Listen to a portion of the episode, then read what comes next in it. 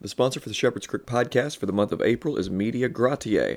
Media Gratiae is a nonprofit Christian publisher and filmmaker producing documentaries and multimedia Bible study curriculum with the emphasis on the means of grace and church history. You can visit MediaGratiae.org or themeansofgrace.org and see the documentaries they've created and are distributing, like The American Gospel, Through the Eyes of Spurgeon, and Logic on Fire, The Life and Legacy of Martin Lloyd-Jones.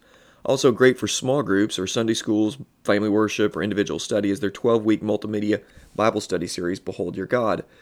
These series are made up of two components that work together, a 13-week DVD set and a 12-week daily devotional workbook that has each participant in the Scriptures on their own during the week.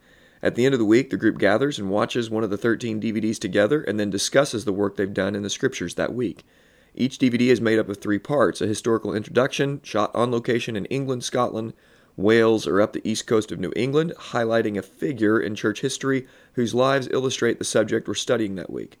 Then there's a half-hour sermon from Dr. John Snyder, the series author. And finally, there's application points made from men like Paul Washer, Steve Lawson, Ian Hamilton, Sinclair Ferguson, Conrad Mbiwi, and many more.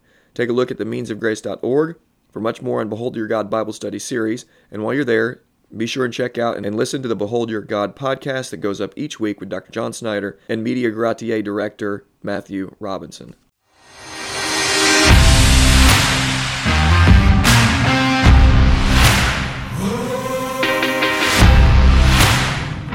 Welcome to the Shepherd's Crook podcast. The Shepherd's Crook exists to provide care, counsel, and resources for pastors.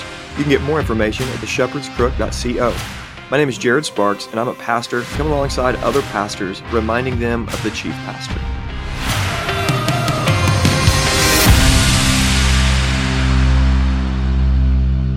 Here we are. It is episode 40 of the Shepherd's Crook podcast. I hope you're doing well today. I certainly am. I'm enjoying, again, my Crown Brew coffee and wanting to talk to you today about network, rest, and revival. So it's kind of a three-part episode. Let's pray, and then we'll get into network. Holy Spirit, thank you so much for your grace and your mercy that's upon us right now, right in this very moment.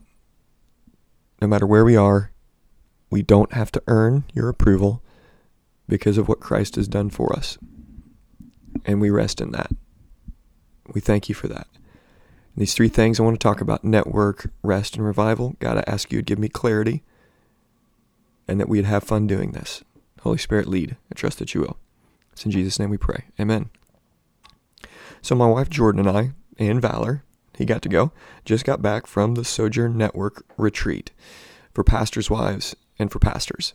If you don't know, our church, Christ Church Carbondale, is a part of the Sojourn Network. I love the Sojourn Network. We've been a part of the network now for 3 years. And the biggest thing about the network for us is just the pastors in the network, just the relationships that we have. We got in this thing through James Edwards down at Pleasant Valley Community Church in Owensboro, Kentucky, and we got to know so many of the people there, and we loved them. And James really, even though we're about the same age, in so many ways gave me counsel, almost fatherly counsel, in stages of our life and ministry. And I'm so thankful for him and his wife, Annie, and just the relationships then from that point that we've built from the, we just within the network, we have just so loved Barry Rager and Amy, his wife up. And I could just go on and on with names of pastors and wives that we just love so much. Brian and Lexi Sauvey out in Ogden, Utah, Jonathan Davis and Tara up in Springfield, Illinois, and I could literally list like 30 pastors and wives that just mean so much to us and just go on and on and on. So we just loved the retreat. We love going down there. We stay in this really nice place on the beach in Naples, Florida, and just enjoy the beach, sand, some good teaching. Scotty Ward Smith was down there this year talking to us, and it was just so helpful. But I just love the pastors and wives of the network, and so does Jordan. It's just amazing.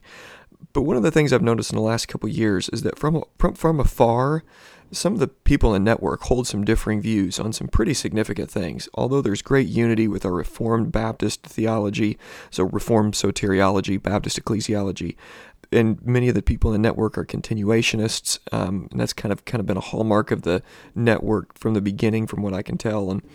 But there are some differences in the network on views like on social justice and those sorts of things. Some are woke, some are not woke, like myself.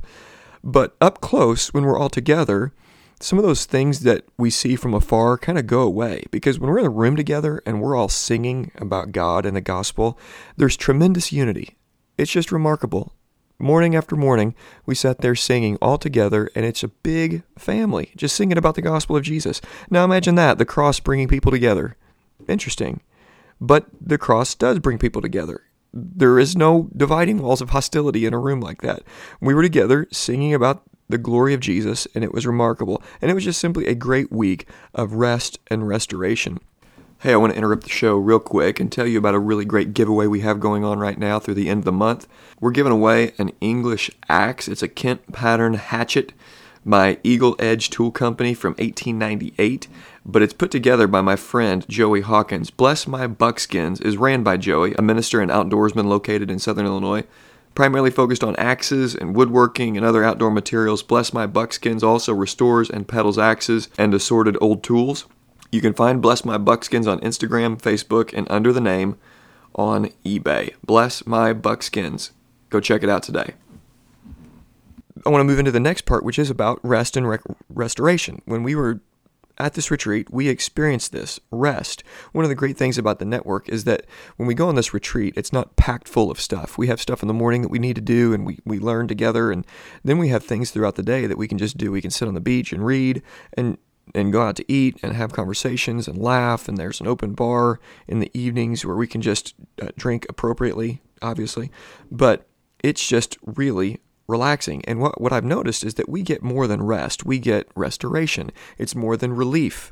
It's restoration. We don't just go to get our relief or retreat from life to where we can kind of just, our hair, you know, is now not on fire. There's actually restoration that we get to experience. And pastors really need time for intentional retreat for specific restoration. And this is just so much better than relief. You know, in life, sometimes in the busyness of life, you need just like a 10-minute break, and you can just jump in your car and listen to and sing a song or something like that, or go for a run for 45 minutes and get some relief from something that may be pretty intense in your life. But with things like this, you intentionally get to disconnect for a week and just experience relief from the Holy Spirit, where God just brings more than that. It's just restoration from the Holy Spirit. And that's what Jordan and I experienced. It's just refreshing. And Pastor, I want to challenge you and ask you, when do you get this? When do you get restoration? Where do you go for that? You know, Jesus knew how to withdraw from a crowd. Do you? Do we? You know, as we walk with Jesus through the years, by the grace of God, we become Christ-like over the years, more and more Christ-like, which means we are more and more free to walk away from crowds, to have intentional times of prayer, to not have to cater to the needs of everyone around us. We can be specifically on the mission that God has called us to. It's just really interesting. When we become more Christ-like, we can actually rest and relax and really walk in some restoration. A wise pastor once told me, and this is one of the practical things we can do. He told me the best thing that I could do as a young man in ministry is to set aside one day a month for specifically a prayer retreat. Now, you may not be able to go on a retreat to Florida or anywhere like that, but you can specifically find some time one day a week to get a morning or an afternoon of just prayer. This is something I'm working on. This discipline has not yet stuck with me, but as I reflect on it or think about it, even for talking about this episode, it's important, and I want to build this in my life where at least one day a month I've got a prayer time for restoration and retreat. So network, rest, or restoration, and now revival. When I was on this trip, I got to finish the book by Iain Murray, Revival and Revivalism. If you've not read this book, it's put out by Banner of Truth. It was, I believe, in the 90s is when the book came out. This book is absolutely phenomenal.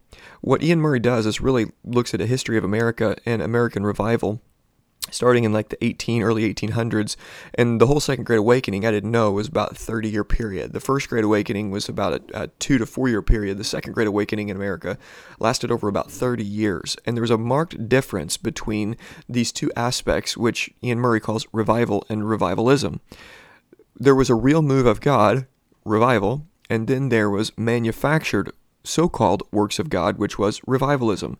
And much of our evangelical roots we can trace back to this time in the period of American history, and really identify where things like the attractional church comes from, where our practices come from, like altar calls, those sorts of things. But one of the things that Iain Murray does is just shows a clear line that marks the difference between the two.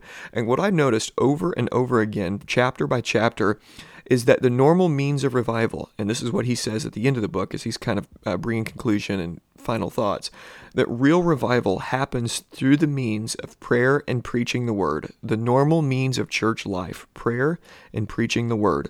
And this is what testimony after testimony of pastors just talking about, saying, we did nothing different, God simply moved. We did nothing different, God simply moved. And I want to bring a word of encouragement to you guys as you're listening. You know, in out-of-season times of ministries, we have tensions to sell out and to do whatever we can and buy into what Iain Murray calls revivalism. Revivalism in the Second Great Awakening had no room for not seeing results right now. They had to get results right now. That's what they believed. They believed that they had the ability and the means, through anxious seats, through long periods of singing, through asking people to respond right now, through a raising of the hand or coming forward and giving massive emotional appeals. And they simply believed, through Finney and his minions, believed that they could produce revival, that they had the ability through proper means to secure growth in the church at all times. He had the actual audacity, Charles Finney, he had the audacity to say, if I could have myself and three men like me, we could bring the kingdom within 3 years to the whole world, evangelize the whole world. The arrogance of these people was, alarming. They did not believe they needed a move from God. But real Bible preachers, real gospel men know that they need the Spirit of God to work in graveyards. Scotty Ward Smith said, any pastor is only doing ministry in graveyards. And it's so true. We're calling dead men and women to life. That's what we're doing.